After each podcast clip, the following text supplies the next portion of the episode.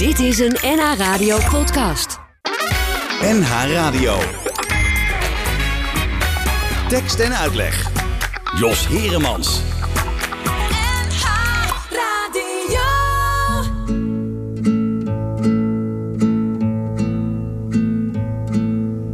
Heel lang geleden, toen elfjes bestonden en een heks in een huisje van koek. Geitjes verslonden, mochten niet bij je oma op bezoek. Lang geleden, er zaten rovers in de struiken en de prinsen waren allemaal heel knap. En de kater droeg zijn pasgelakte laarzen en een muiltje liedje achter op de trap.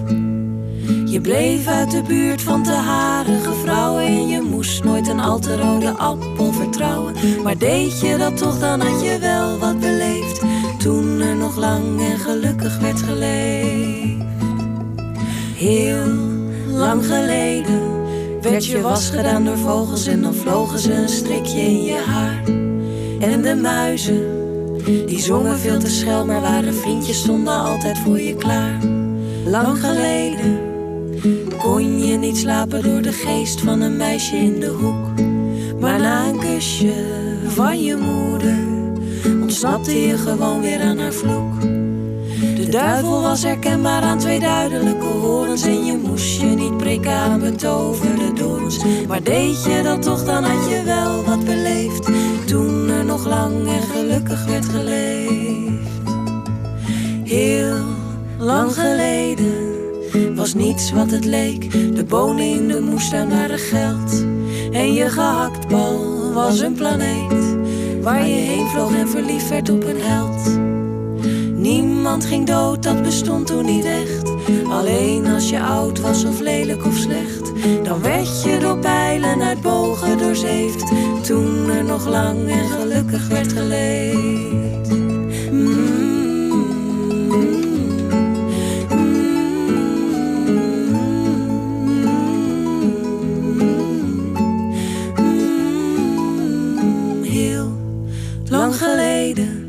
Het is al meer dan twintig jaar en ik weet niet eens zo goed meer hoe het voelde om te dromen. Dat de wereld je kasteel was en mijn prins te paard toch vroeg of laat zou komen. Nou ja, hij kwam wel. Maar hij is ook weer vertrokken, want we bleken niet te klikken in de basis. Communicatie. En we wilden niet hetzelfde en het ging gewoon te snel. En hij had bindingsangst en verlatingsangst en het ging altijd over hem. En ik zat nog te denken dat een meisje wordt geboren om liefde te geven in het roze met een prins tussen wolken te zweven. Het einde is de allereerste zoen die hij haar geeft. Toen er nog lang en gelukkig werd geleefd.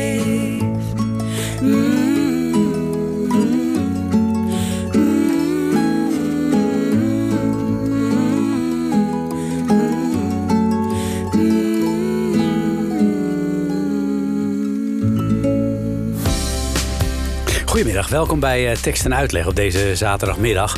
En eh, je hoorde heel lang geleden van eh, Jentel en de Boer. En dat heeft alles te maken met het onderwerp van vanmiddag, want wij gaan het verleden induiken. En eh, dat doe ik niet alleen, dat doe ik samen met eh, Lydia Rood. Goedemiddag. Hey. Eh, want Lydia Rood schreef het boek De Maagd van Roosendaal. En dat gaat over een periode, ja, we mogen zeggen, de middeleeuwen kunnen we eigenlijk wel zeggen, hè Lydia? Ja, de late middeleeuwen, vroege 15e eeuw. Ja. Nou is het een boek uit die tijd. eh, een historische roman, zou kunnen we wel zeggen. Dat is niet het enige genre dat jij hebt beoefend in je rijke carrière. Want eh, jij schrijft, eh, of hebt geschreven, kinderboeken, jeugdboeken, thrillers, romans, erotische verhalen en historische romans. Vergeet ik er nog wat? Nou, vast wel. ik zeg zelf altijd kortheidshalve, ik schrijf alles behalve gedichten. En die Oh ja? schrijf ik dan stiekem ook nog, maar die publiceer ik niet. Oh, oké. En, en, en, en hoe komt het dat je zo'n veelschrijver bent? Ik denk omdat ik een veel lezer ben. Mhm. Ik heb zelfs ook nog, eh, oh ja, die was je vergeten. Ik heb zelfs nog uh, pulpromannetjes geschreven ook. Oh, wat leuk. Romannetjes. Twee, boeketreeks ook? Boeketreeks, ja. Ja, want die bestaan, die bestaan zo Een doktersromannetje. Ik ben even vergeten hoe die heette. Maar dat was ook echt het- van Flying Doctors. Het was een vliegende doktersromannetje. Kijk, Maar dat ehm, lees ik nou weer wat minder vaak. Maar ehm, ik ga heel vaak dingen schrijven. Eh, en vooral toen ik jong was.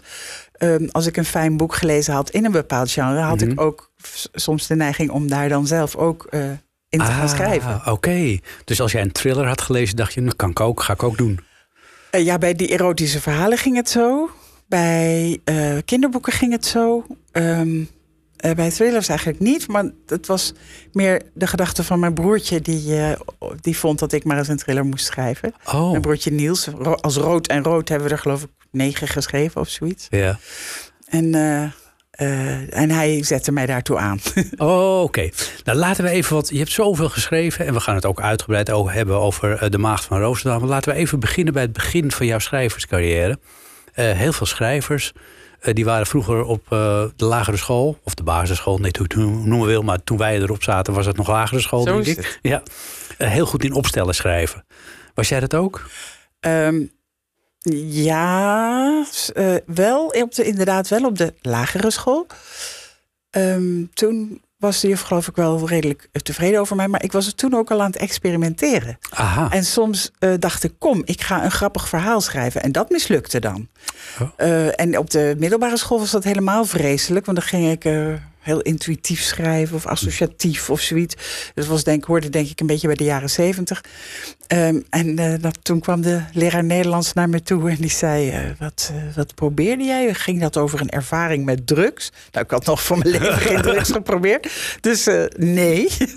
maar dat was een literair experiment waar ik slechts een zeven Oh, voor oké. kreeg. Nou, En nou. toen was, en toen was een ehm, vriendinnetje of een klasgenoot die was daar woedend over. Waarom Hmm. geef je er een zeven? Ja, maar de woordkeuze en de taalgebruik. En Ja, dat was wel weer goed. Ja, ja, ja, ja. Ja, ja. En, en ben je op dat experimentelenpad eh verder gegaan? Of eh, dacht je van nou, eh, hij heeft wel gelijk, laat ik maar gewoon schrijven? Nee, ja, ik werd op een goed moment gedrild. Hè. Op school Hmm. ehm, krijg je van die, van die analyse-methode aangeleerd. Van zo moet je kijken naar een tekst. En Ja. ik werd er helemaal door geïntimideerd. Dus ik ben ook op een goed moment begonnen met het bedenken van één thema om een grote roman te schrijven. En dan had je nog Marsman, geloof ik, die zei dat je groot en meeslepend moest leven. Dus dat was ook nog een heel project. Om dat groot en meeslepend leven voor elkaar te krijgen. En dan moest je daar dus ook groot en meeslepend over, schrijven. schrijven, ja. Nou, Dat is wel heel veel. ja, dat- dus toen ben ik dus een soort schrijver gaan spelen, lange Hmm. tijd. Eh, Hoe doe tot- je dat? Nou ja, dat deed ik nog in mijn schooltijd. Maar dan, dan, dan, dat, dat is dus ook nooit gepubliceerd. Hmm. Het was gewoon walgelijk.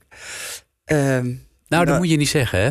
Eh, nee. Ik heb het bewaard, hè? ik kan het teruglezen. Ja, daarom. Maar dan moet je toch koesteren ook? Eh, Jawel, ik koester het wel. Want het zijn, het zijn vliegoefeningen, om het zo maar te Ja, ja, zeggen. ja, dat Ja. het. ja. En eh, mijn vader sabelde dat neer. Die was Neerlandicus en die gaf les op een school. Nee, maar dat was heel goed hoor. Ja, echt? Want die zei, je moet niet zo denken, je moet het voelen. En Oh, maar dat- ik vind het wel bijzonder dat je het aan je vader liet lezen. Want heel veel mensen hebben zeker als ze jong zijn...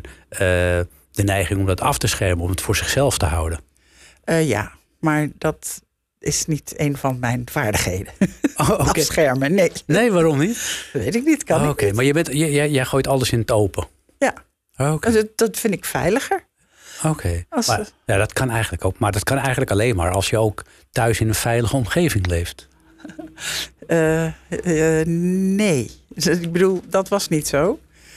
Maar Dan begrijp ik misschien was ik met schrijven dan in ieder geval eh, open, omdat ik ook wel voelde dat ik daar iets mee zou gaan doen later. Mhm. Of wilde in ieder geval. En dat wist ik zeker.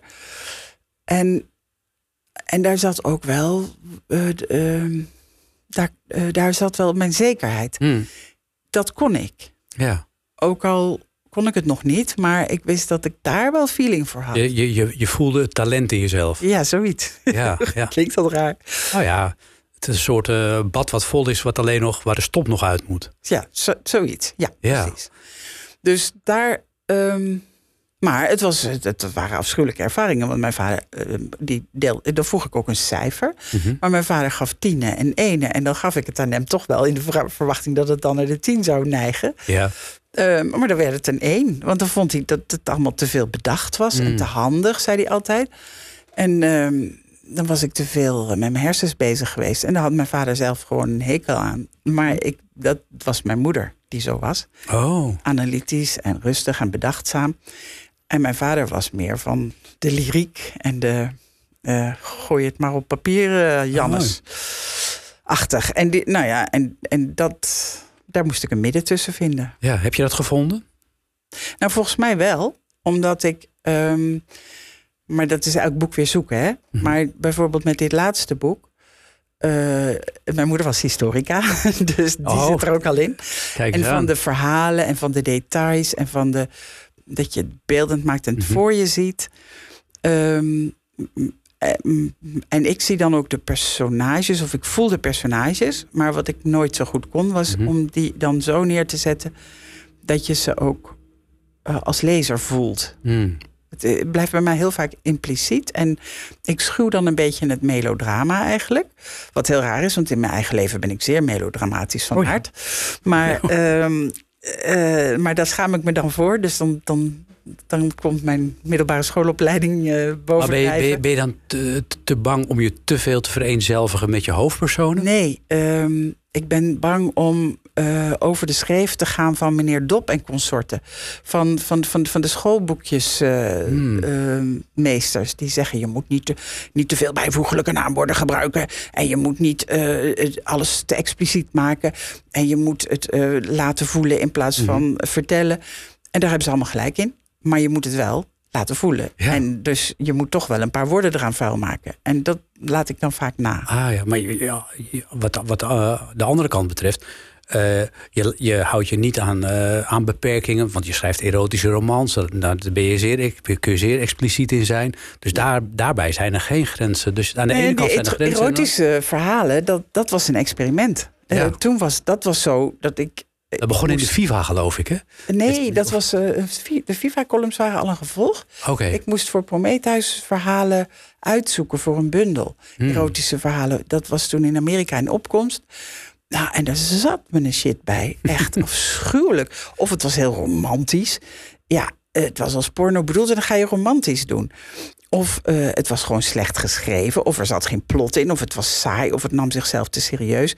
Dus ja, daar dacht ik dan steeds van dat moet beter kunnen. Ja.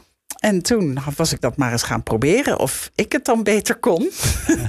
en dat heb ik laten lezen aan de uitgeverij. En die zei, nou heb je nog meer? En toen, Oh. ik had 2,5 verhaal, dus toen moest ik er opeens nog een heleboel schrijven. Even, ja, ja, ja. En hoeveel zijn het er geworden uiteindelijk? Eh, dat weet ik eigenlijk niet, want het zijn twee bundels en een, en een, een bundel met columns voor de FIFA. Mhm. En toen nog een soort roman die bestaat uit, dat is een raamvertelling, die Mhm. bestaat uit losse episodes die dan opgenomen zijn.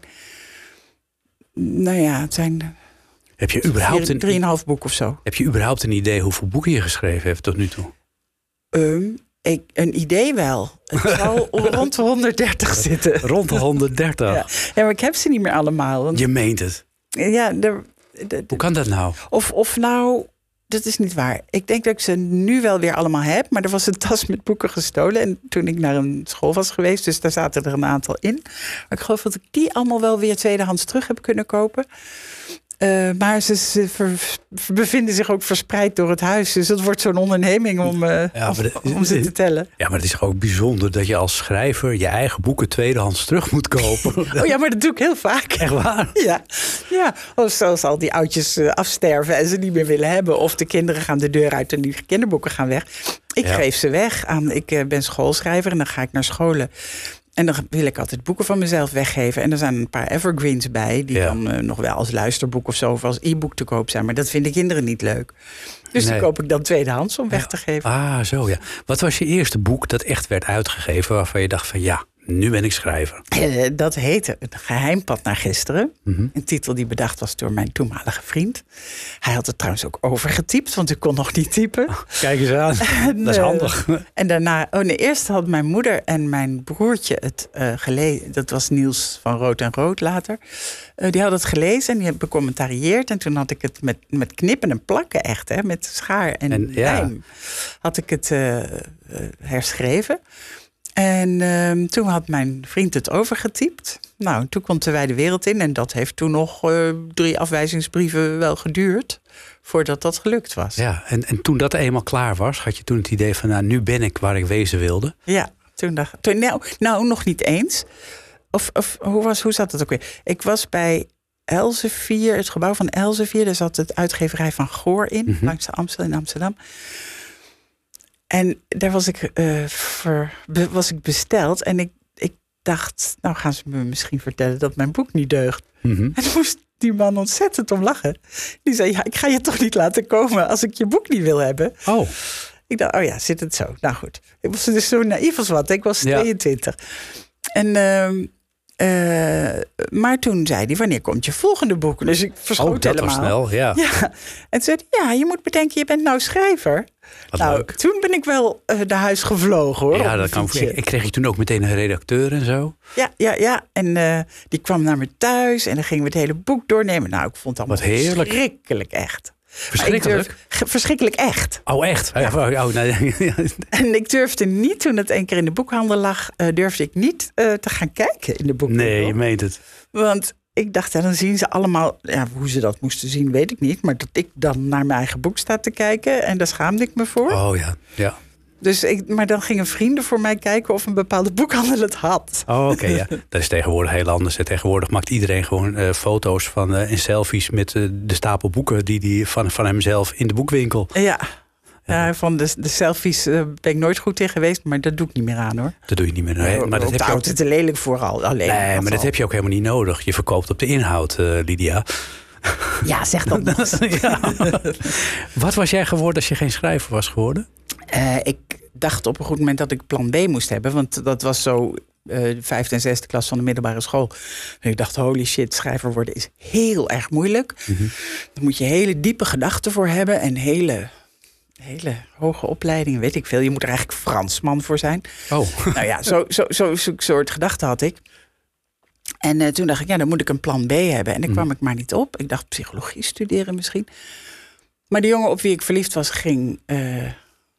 Hij luistert niet. weet je Ehm, niet. hij woont in Haarlem, maar hij luistert niet. Hij luistert vast. Ehm, hij eh, eh, ging naar eh, een voorlichtingsbijeenkomst van de School voor de Journalistiek. Mhm. En ik ging eigenlijk mee voor hem. Maar aan het eind van die avond dacht ik, nou, dat moet het dus worden, journalistiek. Oké. Ik had ook wel danseres willen worden, danser. Mhm. Maar ja, daar moet je ook het talent voor hebben. En ook niet 1 meter, 1 meter 85 voor worden. En ook niet zulke brede schonken hebben als ik. En ook geen eh, schrijfambities. En ook geen schrijfambities. ja, het, ja, het kon niet allebei. Nee. Dus jij naar de school voor journalistiek. Dus je bent eh, geschoold eh, journalist. Ja. Dus dan kom je bij de krant terecht. Ja, als stagiair. Oké. En, toen als vakantiehulp. Bij Ik ben welke krant? Als stagiair niet meer weggegaan. Oké. De Volkskrant. Ja.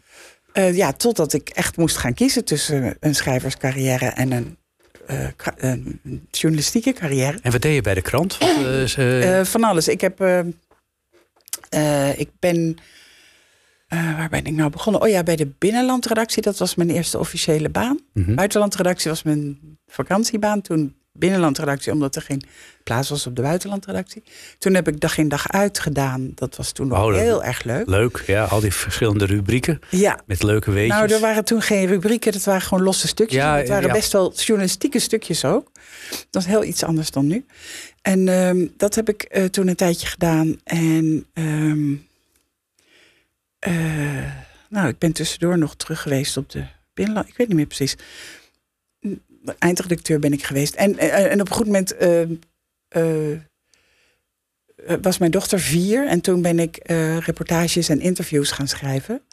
Eh, omdat, ja, toen was het handiger als ik op school eh, tijd Ja. kon werken. Ja, precies. Ja. En, ehm, oh ja, die eindredacteur, dat, dat deed ik twee weken. En dan twee weken eindredacteur in de nachtdienst. Oh, oké. En Zo kon ik het mooi combineren. En dan kon ik ook nog eens naar een school om voor te lezen. Want ik was intussen lang schrijver. Schrijver geworden, ja, Ja, precies. En wanneer heb je de baan bij de krant eh, kunnen opzeggen? Eh, na zeven jaar, in eh 1901, begin 1991. En welk boek heeft ervoor gezorgd dat je dat, dat, die stap kon maken? Eh, nou, geen boek. Oké. Meer mijn eigen lef.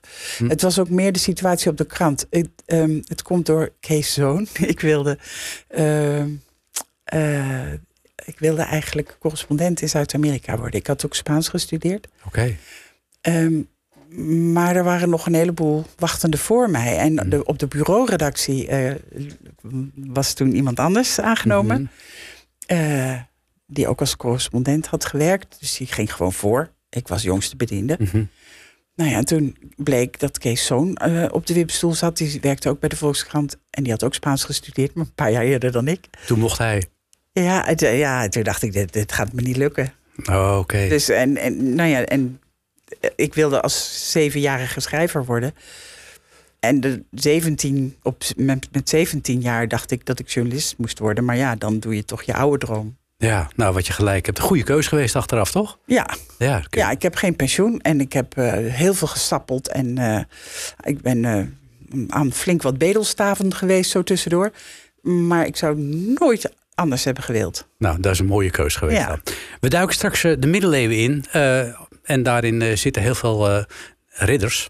En over ridders zingt Paul de Munnik in het nummer Ridders in de polder.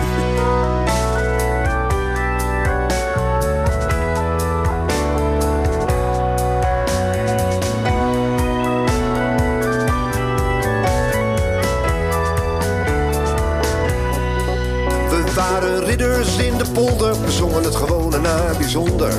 We deden voor geen gebedsgenezer onder. Ridders in de polder, in ons wapen stond vermeld. Ridders in de polder, waarvoor je helpt. Kwamen en we zagen en we wonnen en we gingen. En we zongen van de liefde, van de liefde om het zingen. Het tij hadden we mee en onze veel te grote bek. We hadden geen idee, maar aan verbeelding geen gebrek. We dronken wijn alsof het water was dat morgen op de bon ging. De rekening kwam later pas, voorbehoud was onzin. Want het leven kwam maar één keer, dus we grepen wat het bracht. En we joegen door de dagen en we trokken door de nacht. We waren ridders in de polder, we zongen het gewoon naar bijzonder. We deden voor geen gebedsgenezer onder. Ridders in de polder, in ons wapen stond vermeld. Ridders in de polder, waarvoor je helpt. Goed, we vochten voor de jonkvrouw en we streden voor de eer. Het was het goud niet dat ons aantrok, het was de kweeste des te meer. En dan minden we de jonkvrouw en we vreden nog een keer. Maar als de dag dan aanbrak, dan reden we alweer. We waren ridders in de polder, we zongen het gewone na bijzonder. We deden voor geen gebedsgenezer onder. Ridders in de polder, in ons wapen stond vermeld. Ridders in de polder,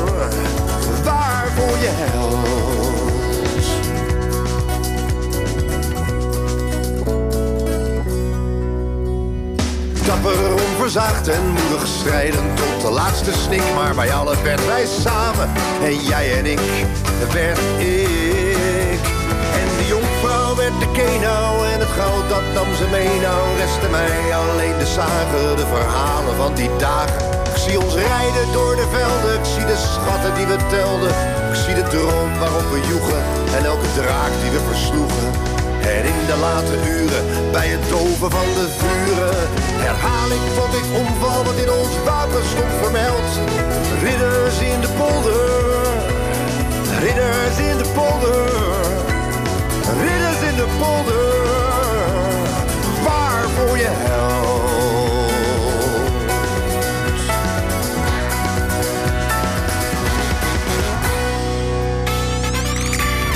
en uitleg. Tekst en uitleg met Jos Heremans. En vanmiddag ook eh, met eh, Lydia Rood. Eh, Zij is schrijfster. Haar nieuwste boek heet De Maagd van Roosendaal. Eh, het is een historische roman. En eh, we hebben het net even gehad over jouw leven, eh, Lydia. Nu gaan we het hebben over het leven van de Maagd van Roosendaal. Want eh, daar hebben we het niet over Roosendaal eh, zoals we dat kennen eh, uit Brabant. Hè? Nee, het is het kleine dorpje Roosendaal dat altijd in het nieuws komt als er verkiezingen zijn. In de race met eh, Schiermonnikoog. eh wie er het eerste klaar is met de stemmen tellen. Aha. Dus een piepklein dorpje. Eh, het ligt bij Velp. ehm, eh, en dat ligt bij Arnhem. Het ligt tussen Velp en Arnhem in. Ik kom er net vandaan toevallig, want ik heb er vannacht geslapen. Maar niet op het kasteel. Oh, dat niet. Staat dat kasteel er nog? Ja, dat wil zeggen, de, het donjon staat er nog, de woontoren, zeg maar. Ehm, dat is een oude, daar staat een deel van. want Hij is korter dan hij ooit geweest is. Mhm. Ehm, maar het kasteel is afgebrand en opgebouwd en weer is eh, ingestort. En ehm, nou ja, nu, wat er nu staat is een paar eeuwen oud. Maar eh, mijn boek speelt in de 15e eeuw. Dus Ja. zo ja, Veel langer geleden. veel langer geleden. Waarom wilde jij zo graag een boek schrijven over eh, dit kasteel? Over deze eh, vrouw die daar woonde? Want het gaat over de maagd van Roosendaal. eh de hoofd... Maria van Gelre heet Precies. ze officieel in de Ja. geschiedenisboeken. Ehm, ze heette van zichzelf Marie Darcourt. En ik struikelde over haar toen ik eigenlijk een kinderboek aan het schrijven was. En dat speelt ook op dat kasteel, alleen dan in een verzonnen gedaante. Ah, Het is eigenlijk een fantasiehistorisch eh, verhaal.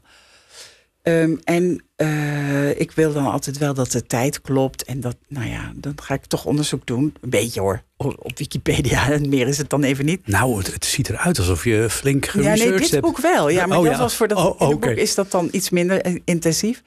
Ehm, en toen eh, stuitte ik op eh, deze vrouw die ehm, uit Frankrijk is gehaald om te trouwen met de hertog van Gelre. Die kinderloos was. Hij, zei- hij had zijn broer opgevolgd. Die had ook geen kinderen. Dat wil zeggen, wettige erfgenaam. Eh, want Reinald, de vierde, eh, of Reinoud, de vierde, ehm, die eh, had wel zes, minstens zes buitenechtelijke kinderen. En misschien nog meer. Maar die telde niet. Nou, niet voor de opvolging. Hij heeft ze allemaal wel mooi op grenskasteeltjes ondergebracht en Mhm. een functie gegeven. En, en, en, en waarschijnlijk ook aaien over hun bol. Maar, ehm, en maar voor de opvolging telden ze niet. Nee. En om een dynastie eh, eh, te kunnen voortzetten, moet je natuurlijk een wettige eh, nakomeling hebben. Ja, En daar moest zij voor zorgen. Ja, en het moest ook een beetje stra- ja, strategisch zijn ook. Hè? Want ja, ja dat- het, klinkt een beetje, het klinkt een beetje aanmatigend bijna.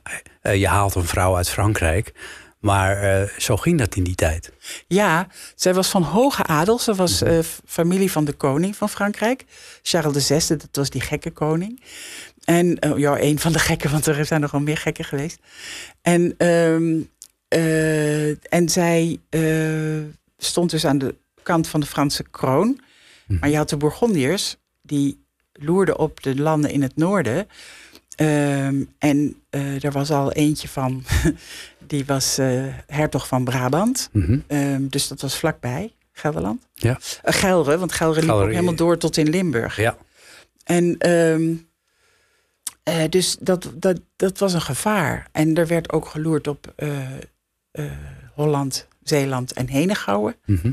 Ehm, dus door die Bourgon- Bourgondiërs. Dus daar moest even een alliantie gesmeed worden. En daarvoor was deze Marie ook belangrijk. ja, precies. Want En zo, waarom ik over haar wilde schrijven was omdat ik. ehm, eh, nou, dit vind ik allemaal al heel spannend. Eh, om, ze, ze was heel goed opgevoed, ze kon goed lezen. Dus, Mhm. Nou, schrijven we denk ik niet zo goed, maar wij lezen.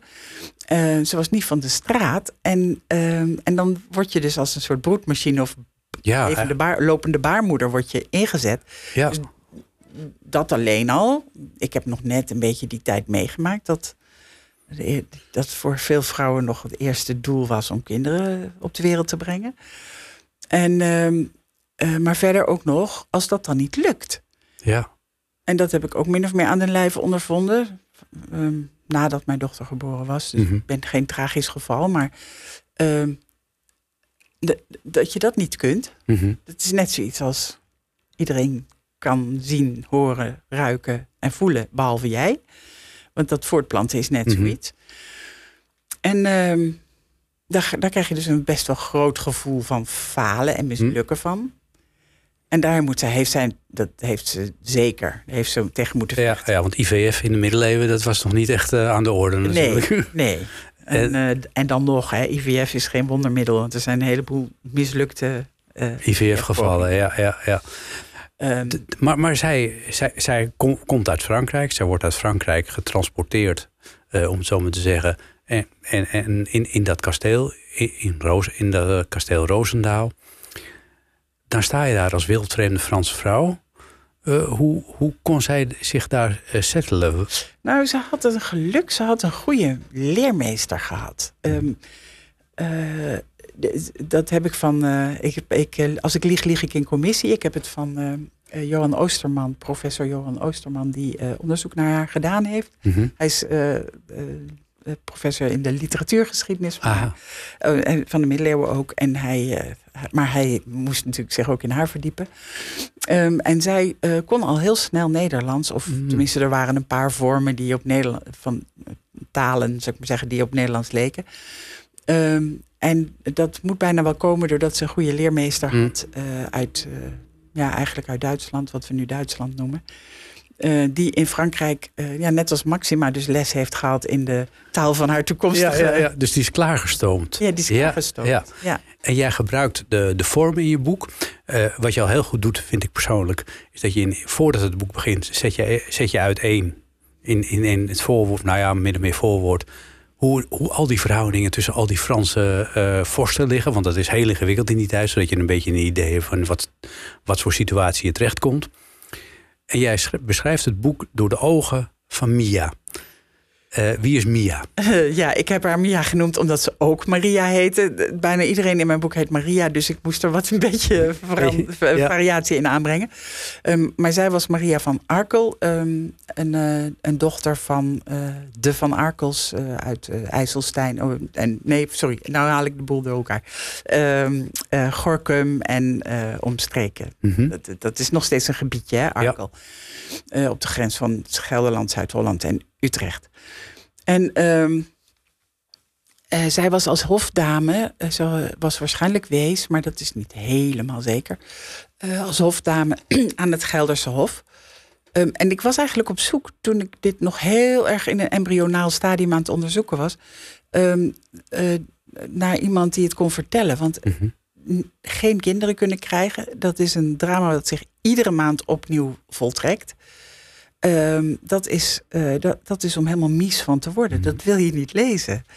Dus ehm, ik dacht, ik kan het niet vanuit de ogen van, eh Marisa haarzelf. Doen. Van, Nee. Ja, van haarzelf doen. Want eh, dat, daar word je te ongelukkig van als lezer. Dus ik heb een verteller nodig. Nou, ik dacht, ik neem een van die vele personeelsleden die bekend zijn uit die tijd dat ze hebben gewerkt aan het Hof. Dat Hof verplaatste zich ook hè, van kasteel naar kasteel. Dat was niet alleen kasteel Roosendaal. Ehm, m- en, en toen struikelde ik over die hofdame. En toen dacht ik, ja, dat is ideaal. Maar die heb Oh. je dus echt, die, dat is een echt bestaande hofdame geweest. Ja, ja, ja. En eh, zij was ook, stond dus ook midden in de geschiedenis van die tijd. Mhm. Ehm, ook weer heel strategisch. Dat Arkel was een. Dat, daar werd enorm op omgevochten. Ook was dat weer onderdeel van de eh, Hoekse en Kabeljauwse twisten. Eh lag ook op een plek die iedereen wilde hebben. Ehm, dus dat alleen al. En, Leg eh, nog even uit wat de Hoekse en Kabeljauwse twisten Oh ja, dat kan waren. niemand uitleggen. Dat was gewoon een, ruzie. eh, dat was een langdurige eh, ruzie tussen allerlei adellijke families die elkaar, eh, elkaar het licht in de ogen niet gunden. En ehm, als kind hield ik van, van principes en links en rechts en zwart en wit en zo. En op school, ik snapte er geen bal van, van die hoekse en kabeljauwse twisten, want dat ging niet over principes. Ehm, ik was gewend om te denken in, nou, dat zijn de kapitalisten en die zijn fout. En dat zijn de socialisten en die zijn, Zijn goed. Zo leerde ik dat thuis. Ehm, en eh, Koninginnedag mochten wij niet vieren. En de katholieken waren ook goed en toen weer niet. Nou ja, zo snap je? Ja. In dat soort ideologische tegenstellingen leerde ik denken. En dat, daar gingen die hoekse en kabeljauwse twisten niet over. Dat ging gewoon over geld. Het ging gewoon allemaal over de heb. Ja. En eh, over de, je- je landje pik. En, ehm, en als iemand weer te machtig werd, dan, Dan eh, moest hij weer kopje kleiner ja, gemaakt precies. worden. Ja, ja. Dus het is wel hartstikke leuk als je de kleine episodes bekijkt, maar er valt geen chocola van te maken. Maar nee, nee. Het, en het ging maar door. Eh, Mia komt uiteindelijk eh, ook nog een keer in Noord-Holland terecht. Want ze gaat nog trouwen met Jan van Egmond. Daarover gaan we het zo hebben. We gaan eerst even luisteren naar Noek. En die zingt over een tijd die niet onze is. Niet onze tijd.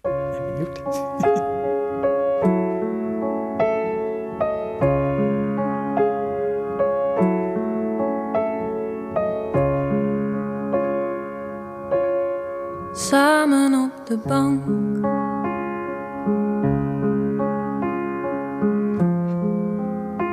Zij neemt een slok van haar wijn.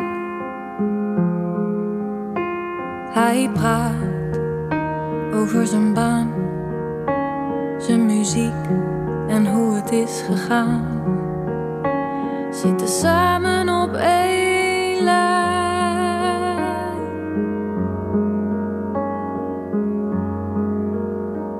Hij lacht van geluk.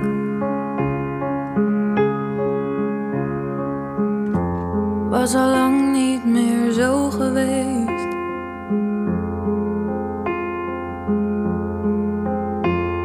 Had zoveel beleefd de afgelopen tijd. Met zichzelf in de strijd. Was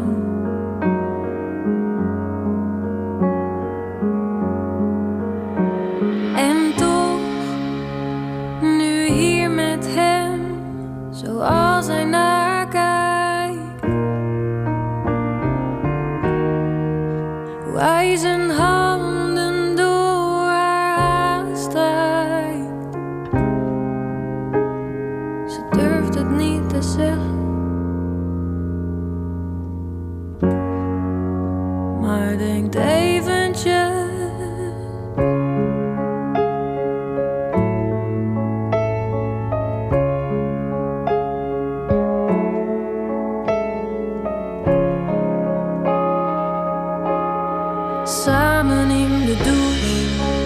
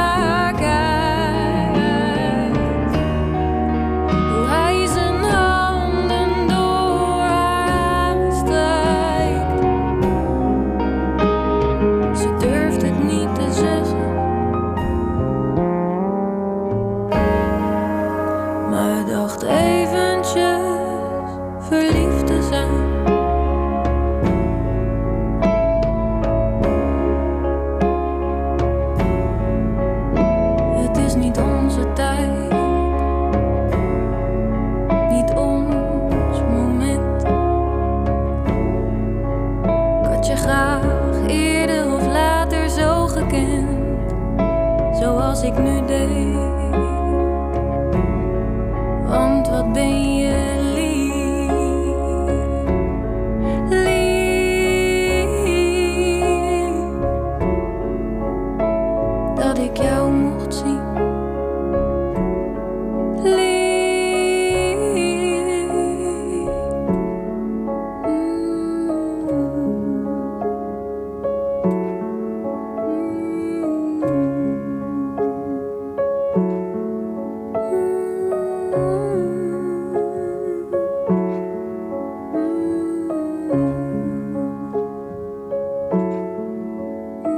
Tekst en uitleg. En in tekst en uitleg hebben we het vanmiddag over De Maagd van Roosendaal. Dat is de titel van een boek van eh, Lydia Rood.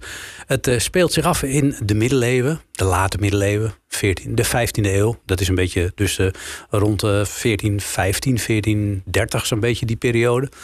Ehm, het speelt zich af op kasteel Roosendaal. We hebben- hadden het net al eventjes over. de hoofdpersoon is eigenlijk eh, de Franse eh, edele vrouw eh, Marie. eh, die naar eh, Gelre komt, op dat kasteel komt. Want die moet eh, kinderen baren voor de heer. En die heer heette Re- Reinald. Of Reinoud, net hoe je het zeggen wil. En eh, dat lukt niet. Hoe reageert die eh Reinoud daarop? Eh, ja, het is natuurlijk wel mijn eh Reinhard. Of, ehm, Eh, dus Ja. ik heb dat helemaal ingevuld. Dat weten we niet hoe hij op. op Nou, niet helemaal precies, maar je weet wel een beetje wat de normale teneur was in die tijd. Nou ja, daarop, het was, het was de taak van, een, van, die, van zo iemand, van zo'n vrouw. Hè. Ze moest eh, als eh, ongerepte maagd moest ze er intree doen. En dan had ze dus alleen maar dat als taak. ehm, voor zo'n wettige nakomeling zorgen. Dus hij zal er niet blij mee zijn geweest. En in mijn eh, interpretatie was hij ook niet zo blij met haar. Hm. Dat is helemaal mijn interpretatie. Mhm. Maar ik denk als er zo. Je, je kunt een beetje afleiden wat voor soort man het geweest moet zijn. Hij hield van gokken, van dobbelen, van, van drinken, van jagen. Heel veel. Hij hield van paardenfokken. Het was een buitenmens. Mhm. Nou, en dan krijgt hij zo'n poppetje uit van het Franse Hof. En ehm, dat kan lezen en schrijven en van kunst houdt. Ehm, dat moet ook zo geweest zijn, want ze heeft een heel beroemd gebedenboek nagelaten. Ehm, dus daar zal hij zich een beetje door gekleineerd hebben gevoeld. Ja, en nu kun je ook zeggen, dat gebeurde bijvoorbeeld in Engeland wel. Als de vrouw niet beviel, dan ging of haar hoofd eraf, of ze ging helemaal weg. Ja, dan noem je wel de uitzondering. Ja, maar Maar eh, heeft hij dat niet overwogen? Ehm, daar zijn geen aanwijzingen voor. Dus ehm, misschien ben ik ook te, eh, eh, ja, te rigoureus in mijn aanname dat, hij het van, dat het van haar moest komen. Mhm. Maar hij had al zes on- onwettige nakomelingen.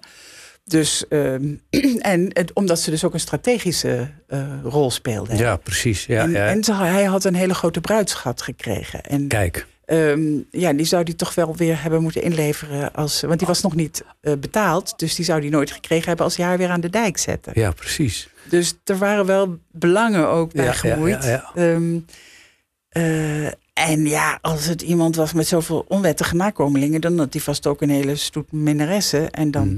ja, voor, voor de bed hoefde hij het niet te doen of te laten. Dus- Nee, precies. Dat is ook een van de redenen, tenminste de hoofdreden die jij in je boek aangeeft, dat eh, Marie geen kinderen krijgt. Want hij zou zijn geslachtsziekte op haar hebben overgebracht. Ja, ik moest een reden verzinnen. Dat is niet is- overgeleverd. Best een goede reden. Ehm, en ja, geslachts, geslachtsziekten kunnen vrij makkelijk leiden tot eh, ontstekingen bij vrouwen en tot onvruchtbaarheid. Ehm, dus dat heb ik maar. ehm, maar goed, gonoreu bijvoorbeeld. Mhm. Eh, er zijn geen aanwijzingen dat hij syfilis heeft gehad. Dat kan wel. Maar ehm, eh, als hij gonoreu had, dat gaat ook weer Mhm. over. Dat wist ik niet. Maar, want wij lopen onmiddellijk in Amsterdam naar de Groenburgwal. Of waar is het ook weer? Maar voor de antibiotica. Maar dat was toen. Ja, Nee, na een was- tijdje was het weer over. Oké. En eh, dus ik moest ook nog eh, iets bedenken... waardoor ze dan niet zo vaak met elkaar naar bed gingen. Mhm. Ehm, dus ik heb Marie ook eh, niet al te gretig gemaakt. Nee, precies. Een vrij, vrij afstandelijke vrouw. Ja. Ja. En, en hij lustte er wel pap van. ja. En ehm, nou ja, er waren natuurlijk nog een heleboel dingen niet bekend over, over, over dat vrouwen het ook leuk konden vinden, bijvoorbeeld.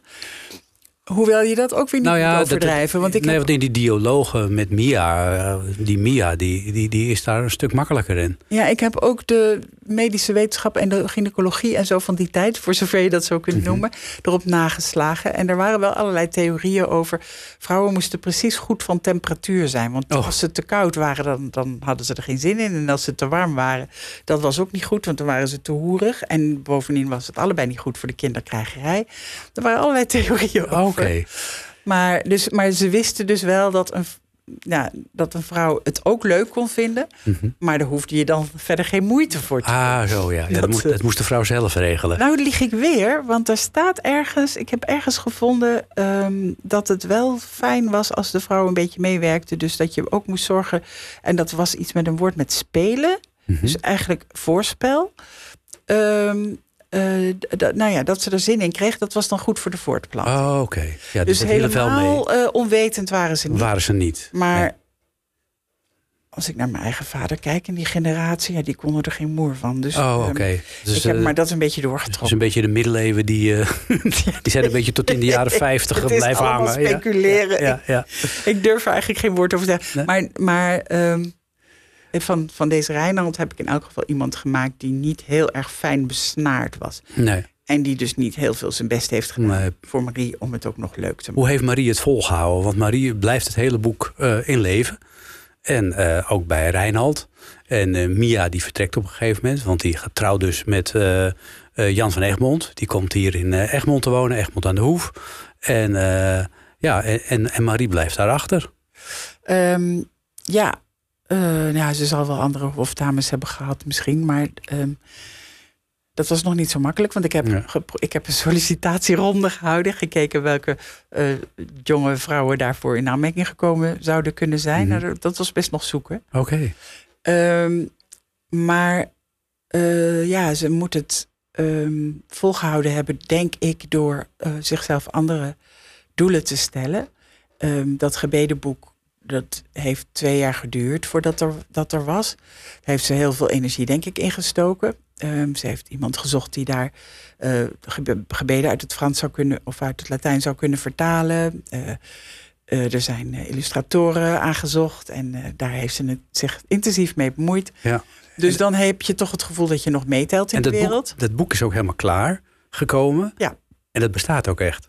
Dat bestaat ook echt. Dat is wel, daar is wel van alles mee gebeurd. Dus je kunt niet zeggen, dit is hoe het er nu ligt, hoe Marie het in handen heeft gehad. Mhm. Eh, daar is aan geknutseld en stukken eruit en stukken erin. En, eh, dus, ehm, maar dat is, er, dat is er in elk geval helemaal geweest. Ja. En het het was af. Ja. Ja. En, eh, en dat is nu dus heel, nou dat ligt nu heel dierbaar. Dan mag je alleen maar met witte handschoentjes aankomen. Ja. Heb jij het gezien? Nee, ja, dan maar het moet je staat wel- helemaal op internet. Oh, het staat wel op Ja, internet. ja, ja. Oh, dus je oké. kunt het wel doorbladeren. Oké. Het- Ehm, ja, dat is het fijne van deze tijd. Hè? Ja, Je kunt alles zien. Je kunt alles zien op Ja. internet. Ja, dat is wel weer mooi.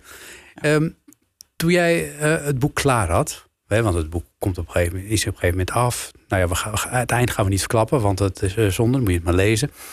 Eh, had je toen het idee van ja, nu moet ik weer terug uit die middeleeuwen naar deze tijd? Ja, dat is heel naar. Maar gelukkig had ik vlak voor het einde bedacht dat, eh, dat er niet alleen nog een deel 2 komt, maar ook nog een deel 3. Je meent het. Ja, want je gaat natuurlijk ook steeds verder in je, in je, in je onderzoek. En Mhm. ze is nog niet dood aan het einde. Nee, ze leeft. Dus er komen nog hele spannende episoden. En je blijft ook- Marie volgen. Ik blijf Marie volgen. En dan ook de uiteindelijke nieuwe hertog. Maar dat zeg ik dan nou gewoon ook nog maar even niet. Oh, oké. Ehm, en dat heeft ook met Marie te maken. Dus het is eigenlijk allemaal hetzelfde. eh, het tweede deel heet, heet De Pleegzoon. ja. En, ja, er eh, moet natuurlijk wel een opvolger komen. Ja, en nou ja, precies. En, dan- en, en dan eh, komt er nog een deel De Brokkenmaker. Want daarna gaat het helemaal naar de Ratsmodee, dat hele Gelre. Nou, Dus ehm, laat het nou toch eens goed aflopen. nou ja, ik weet niet of het echt slecht is afgelopen. Ehm, maar goed, het gaat eventjes... eh, het gaat, de geschiedenis gaat een andere kant uit dan Reinhold zou hebben gewenst, Oké. het zo zeggen. Goed, na deel 1, eh, de Maagd van Roosendaal, komen er dus nog eh, twee delen. We zitten bijna aan de tijd, maar we hebben nog wel tijd voor de hooitijd van Roosbief.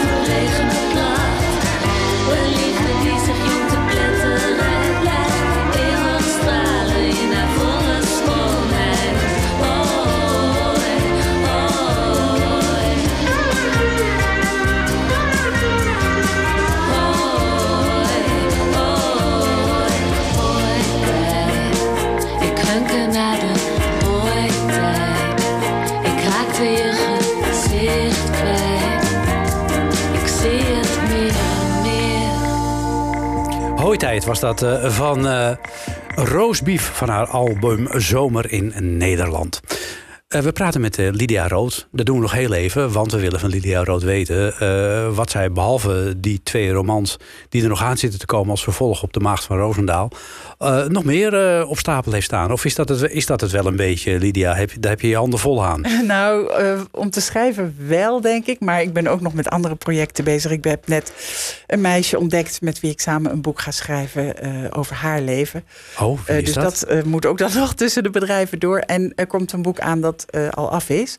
Dat is een kinderboek waar ik heel erg trots op ben. Um, over een, een antieke held die echt heeft bestaan. Of nou, niet helemaal antiek, hij is uit de zesde eeuw.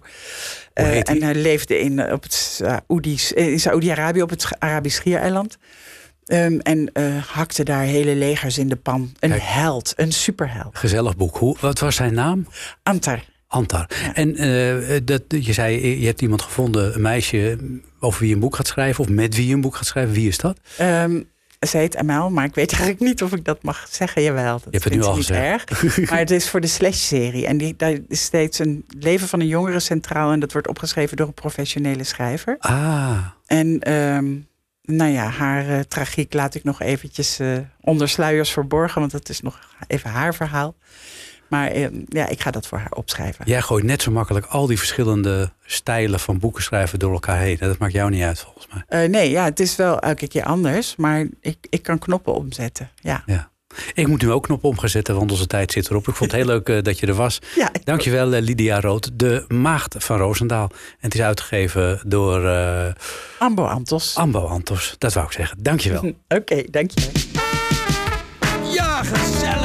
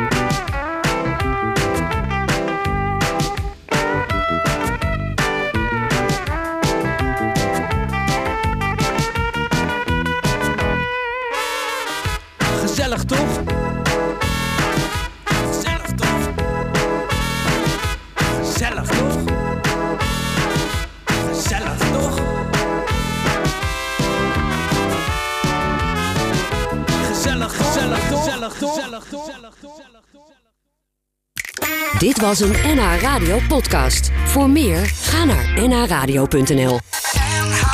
Radio.